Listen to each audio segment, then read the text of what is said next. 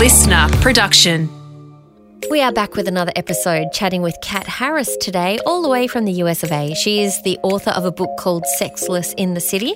She talks about growing up in the South of America with a strict church upbringing and how she didn't really question the rules until she did start to question the rules of her upbringing.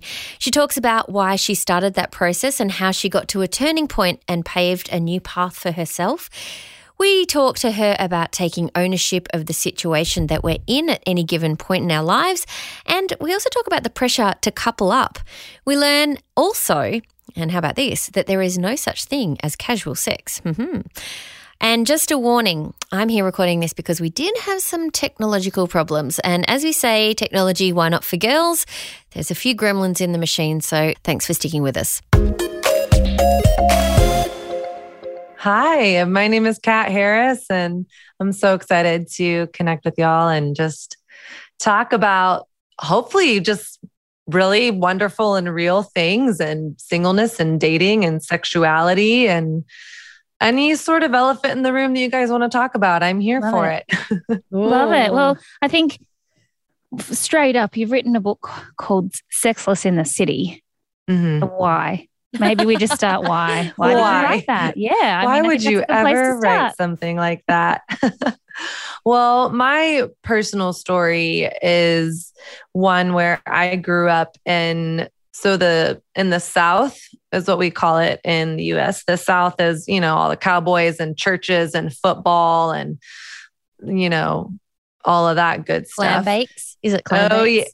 Um, not where I'm from because there's no ocean. It's Oh, more like okay. barbecue and hot dogs and burgers and Yeah. Tex-Mex, chips and salsa and burritos and rice Cowboy and hat. beans and stuff Mm. like that. Cowboy hats, all the things. So I grew up in the South, which is very conservative Christian. And I grew up in church culture and was taught a lot of very strict rules about dating, about my body, about what it means to be a woman, about sexuality, about my sexual desire, about physical boundaries in dating. And I never really questioned those really until I moved to New York um, upwards of a decade ago. And I moved to New York and dated more in one year than I had in a decade. and pretty much I started questioning everything what I believed about God, sexuality, dating, masturbation, really everything that had to do with dating and sexuality. And so I went on a journey of discovery to really sort of dismantle and deconstruct some damaging narratives that I received growing up from church and culture, and then rebuild a new sexual ethic that was really just rooted in freedom and wholeness and from the inside out, as opposed to external pressure or I should do this or I shouldn't do this or culture wants me to do this and the church doesn't want me to do this. But what do I want? And what are my boundaries? And so, Sexless in the City is really my story of unpacking all of that stuff and asking hard questions and trying to figure out what in the heck I believe. That was my question. How do you unpack all of that? Because obviously, it's interesting. We know what we know, we, we believe what we believe until we actually then start to question that and go, hang on. Mm. And it does take, I think, removal of yourself from uh, whether it's an establishment or a political view or whatever it might be. You can't really do that when you're in it. You need to be able to take that bird's eye view to to have that perspective. And I'm assuming that taking yourself out of that that culture and that environment allowed when you did move allowed you to start to see things a little bit differently. Yeah, it it definitely did. And I think for me, it started with getting curious. How did I get here? Mm. and why did I get here? Why am I making the decisions that I'm making and dating? And why am I not making certain decisions, whether that had to do with physical boundaries or sex, or even just how I viewed my body as a woman and who culture told me to be or who the establishment told me to be. And so, really, it was me pausing and realizing I had not, I didn't really have an internal motivator. everything and every way that I was showing up and dating and and my sexual experiences were very connected to what other people thought I should do or people that I respected and just absorbing their beliefs and so yeah it took it it it was one of those things where I was like, oh, I'm going to like sit down and journal for 30 minutes and figure out what I believe about all of this. And then literally seven years later, I was still researching and reading. And I'm definitely a big question asker and a big why person. And so it's it's almost this journey for me was almost like when you're you say oh i just need to check my email real quick. I just need to send that one email. And then you send the one email and then that opens up 50 more things mm. for you to do. It was like oh i have this one question and then it turned into a hundred more questions and reading tons of books and researching and talking to people all over the world about what they believed about God and sex and really everything in between. Can I ask you a question about how you felt when you started to step out of what you believed was the way to behave? Mm-hmm. You know, I mm-hmm. can imagine stepping into New York and it's a completely different world, its own world, really, isn't it, New York? And so the belief systems and everything were so different.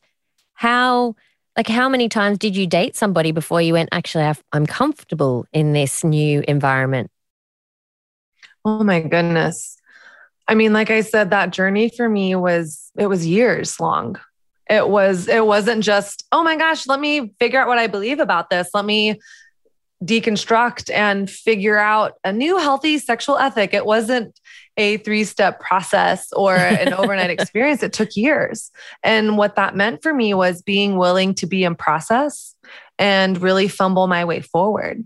And so it wasn't like, oh, this date, I was in total bondage to a belief system. And the next date, I was completely different. It was, kind of two steps forward, two steps back, a couple hops this way, a couple trips this way, and really kind of being in process and letting myself or giving myself the permission to figure it out and realizing I don't have to be perfect or have to have arrived before showing up and before like, I think so much of love and dating and figuring out what you do and do not want unfolds as we're doing the thing, as we're dating and as we're out there.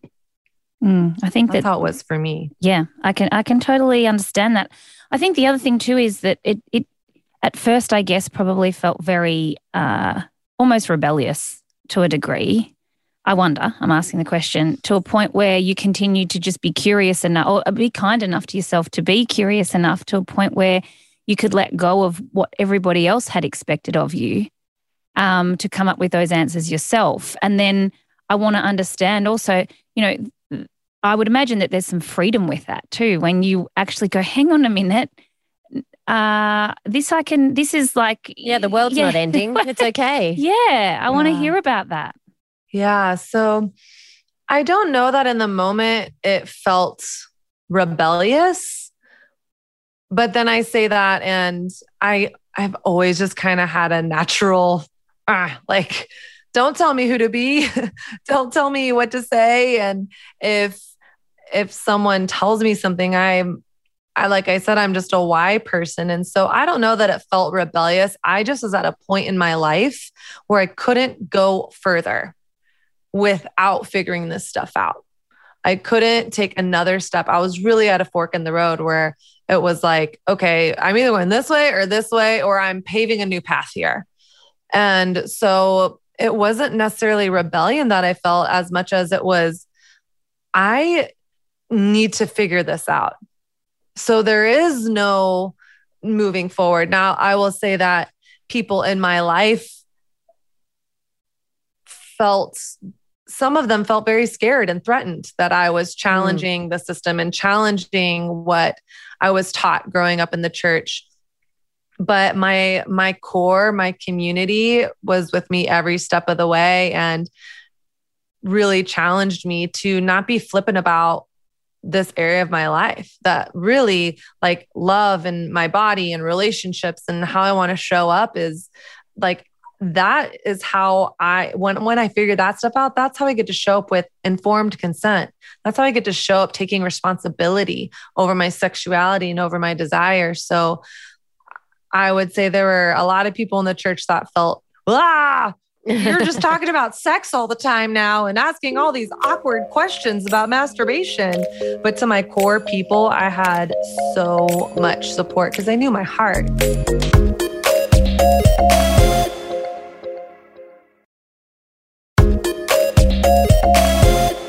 I wonder these days. I mean, Nat and I are kind of like cliches in lots of ways. We've both been with our husbands for many years, and the idea mm-hmm. of being single is in the past for us. But for a lot of women, and when and when we were sort of in our twenties, there was a desire to be coupled up mostly. But is it different now for women? Do you think we've reached the point where being single is something you can own and be happy with without feeling the pressure otherwise? I think no matter when or where that we can take ownership over whatever season of life we're in. I think that there is pressure on women in a way that there's not pressure on men. And I think it's been like that for thousands of years. There's pressure for women to get married in a way that men just don't experience or to couple up. Mm. Women, culturally speaking, are not given the permission to be sexual in the way that men are. If a man dates around or has casual sex, he is viewed as the man, a player, and ooh, like uh, a challenge. A woman who is connected to her sexuality and dating around is viewed as a whore or easy or a slut. And so I think there's there are so many discrepancies and I think that I'm 36 and I'm still single and I get asked it, it almost seems like a million times a day. Now, how are you still single? well, I can't believe you haven't been snatched up yet. And listen, I want that. I am, would love to have a partner and feel excited for when that time comes. But my guy friends, my same age and older, never get asked that question. No. It's like, oh, he's he's sowing his seed, he's building his career, he's building a name for himself. But me, 36 years old and running two successful businesses, it's almost like there's a question underneath the questions that I get often. And it's, is there something wrong with her? What's there's there's something off? Is there something that we don't know? And so I think that pressure is there for all women or most women and I think that pressure has been there for centuries. And so, something that I feel really strongly about is really rewriting the narrative. I think because a lot of women, myself included, desire intimacy and desire partnership and relationship, it can almost feel like I'm a second class citizen to the married folks, or that my life will really start when I meet my person. Or, you know, I can have my fun little business now, but it's really my life goal is love and romance. And I think a lot of women can get to a place, and I've totally been there where it feels like single, singleness is something that has been done to me. Mm. And it's not something that I want. And because of that, I can feel like a victim to it. Like, I think ugh. the interesting thing as well is that the narrative around like from a you know government perspective or society as a wider thing single people often aren't accounted for when it comes to you know benefits and taxes and um, mm-hmm. you know facilities and Uh, uh, planning for for societies how they work single people kind of fall through the cracks a bit and yet they yeah. they contribute like everybody else but it's always families and parents. And it, it's a really strange narrative. And I like that you sort of are working on this idea of owning singleness yeah. as it's okay to choose to be by yourself. And if you do want to meet a partner at some stage, then that's okay too. But yeah, it doesn't make you lesser than. Mm, I just yeah. want to ask a question as well, if I can backtrack just a second, because I know that there'd be people listening that are single that hear exactly what you've said just before. You know, how are you still single? Mm. what would you say to them? What, you know, I'm sure you've got something that you A, say to the person asking, um, and B, what about those people that are listening going, oh my goodness, I get asked this all the time. I wish I had yeah. a good answer. Yeah. So I say a couple things, and honestly, I keep it light. So the first thing I try to remember is this person is saying this to me because they care for me and they want this thing for my life that I probably want for my life. And so they're just curious. So it's actually, they're trying to make it's trying to be a compliment, even though it can kind of feel like a backhanded compliment yeah. at times. And so just assuming positive intent, first of all. And then from there, knowing that this person is asking me this because they love me because they are invested into my life, then I can approach it not being defensive or bitter, but just with lighthearted and, and fun. So I'll say, Do you know anyone you can set me up with? I love a good setup. Oh, I, I just haven't met him yet. Do you know him? I'm, I'm yeah, down to like date. That. Yeah. And yeah. I also will say, yeah, no, I'm not in a relationship, but man, I just wrote this book that I'm super excited about, or I'm my relationship status is not the most important thing about me. Like, thanks so mm-hmm. much for caring ab- about that part of my life. But I would really love to share with you about this new workout I'm doing that I'm really excited about, or the house that I just bought. And so, gently reminding people that your relationship status not only is it not their business, but that it's also not the most interesting part of who you are. Mm-hmm. Yeah, it's good. Flip side is if you have a boyfriend, people don't go, So when are you going to be single? True. Unless he's an idiot. yeah. Well, the, I feel Unless like they can say better days for you without him. but it's always the, on to the next thing. So it's like then you meet the person and then it's True. when are you yeah, moving in? When are you getting married?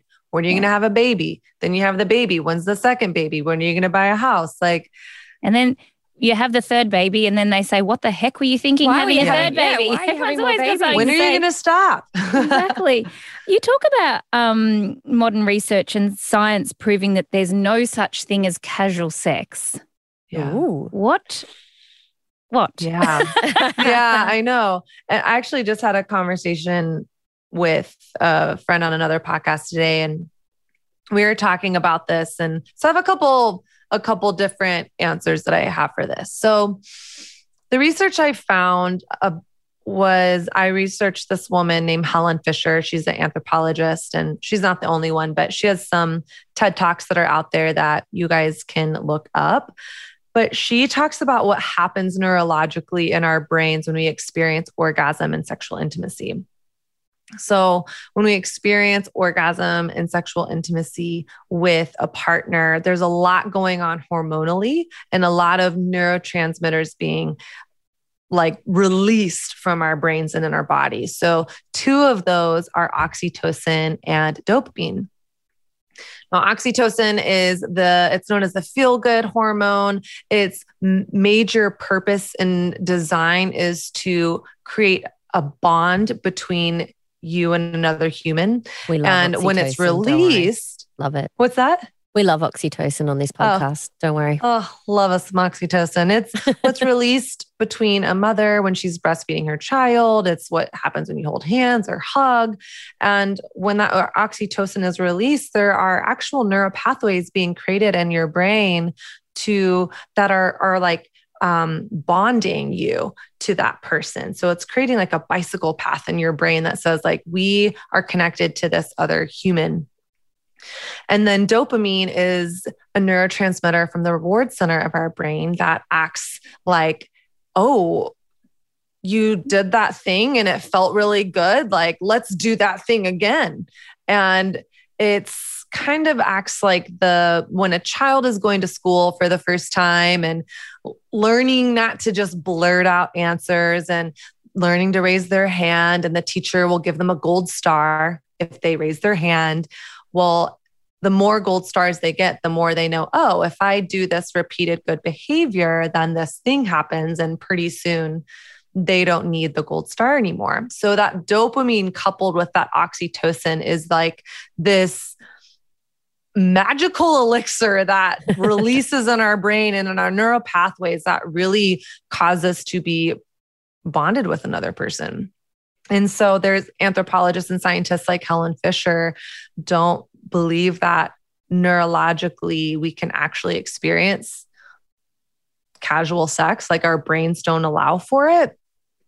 And so that being said, I I have had casual experiences where I've made out with guys at bars or been on vacation and and been like, I know this is just going to be like a fun make out on the dance floor right now and that's fine and I don't feel this, you know, crazy neural pathway connection with the person. And so I'm I'm not here to say that like anyone who does casual sex or whatever is wrong and it's you're creating all these bonds with other people. I just think it's interesting to think about Mm. Oh, something actually chemically happens in our bodies when we experience sexual intimacy with another person. And you know so just to be curious about that. Do you know what? To add another layer to that, mm. we have a reset every month when our period arrives. Oh, so you can clear that casual well, sort of, out. but it does. It said, yeah, right. So it's said to reset that.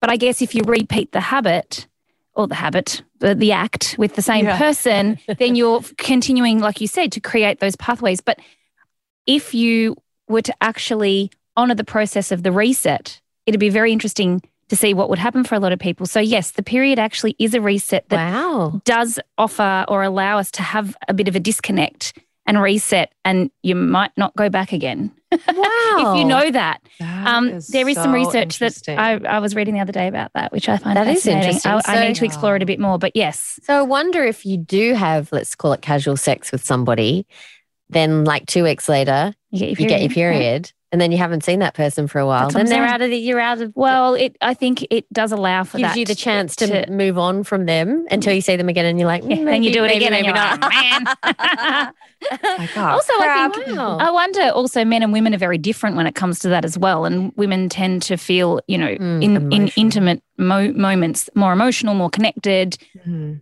and it's often for men they're a little bit more removed or disconnected in the moment. They're a little yeah. bit delayed with the way that that works in their brain. Um, mm. so it's interesting that I think it's good to have these conversations because as young women, especially, I would have loved to have known that about myself. I had no yeah. idea. Mm. Yeah. I mean, I get connected to people when it's not even sex. I mean, you know, like you, you have those. When you watch Neighbours? No.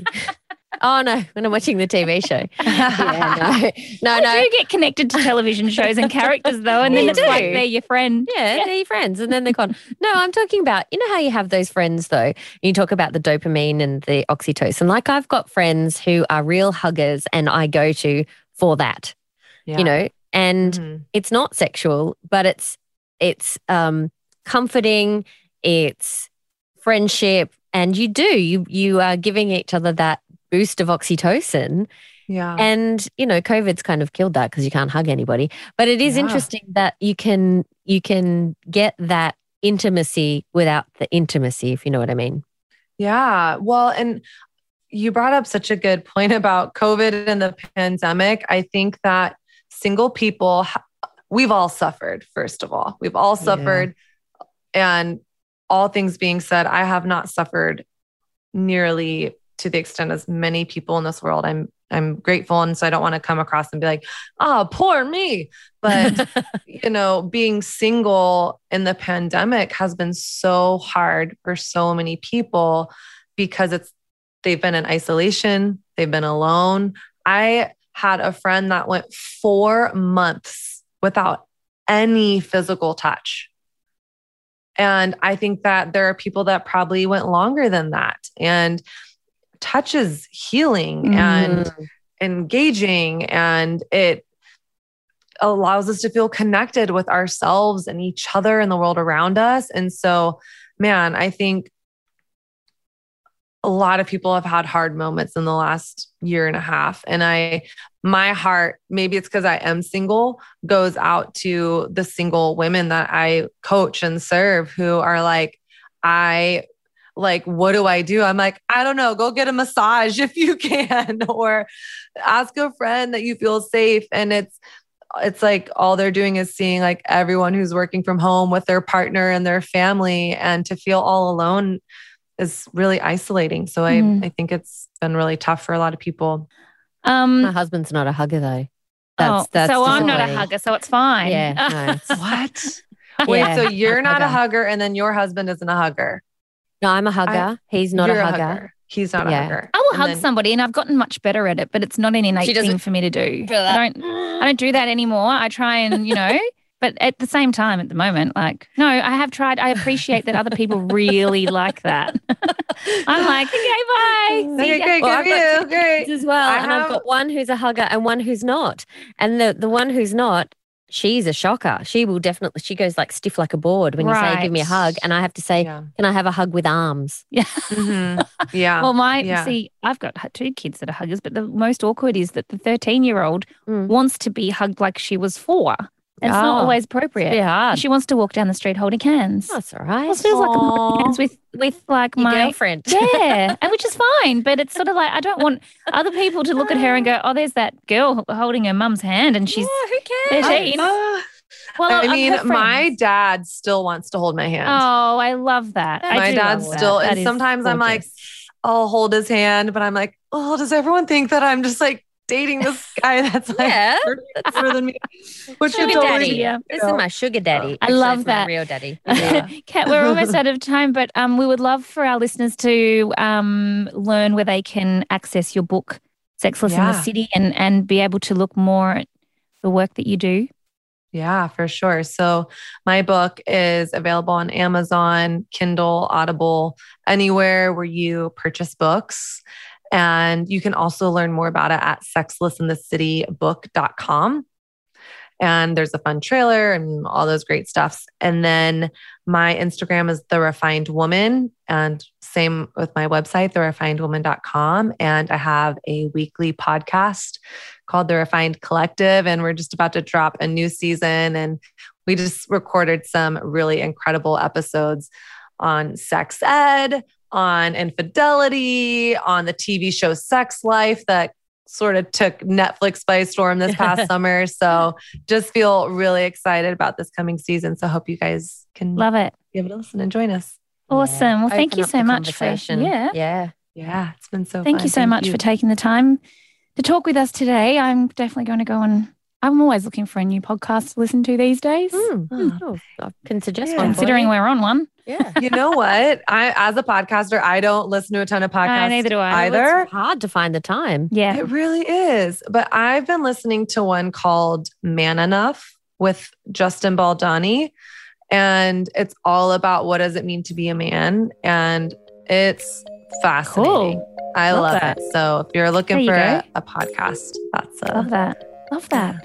Well, thank you so much for joining us. We'll let you go. All right. Great to meet you.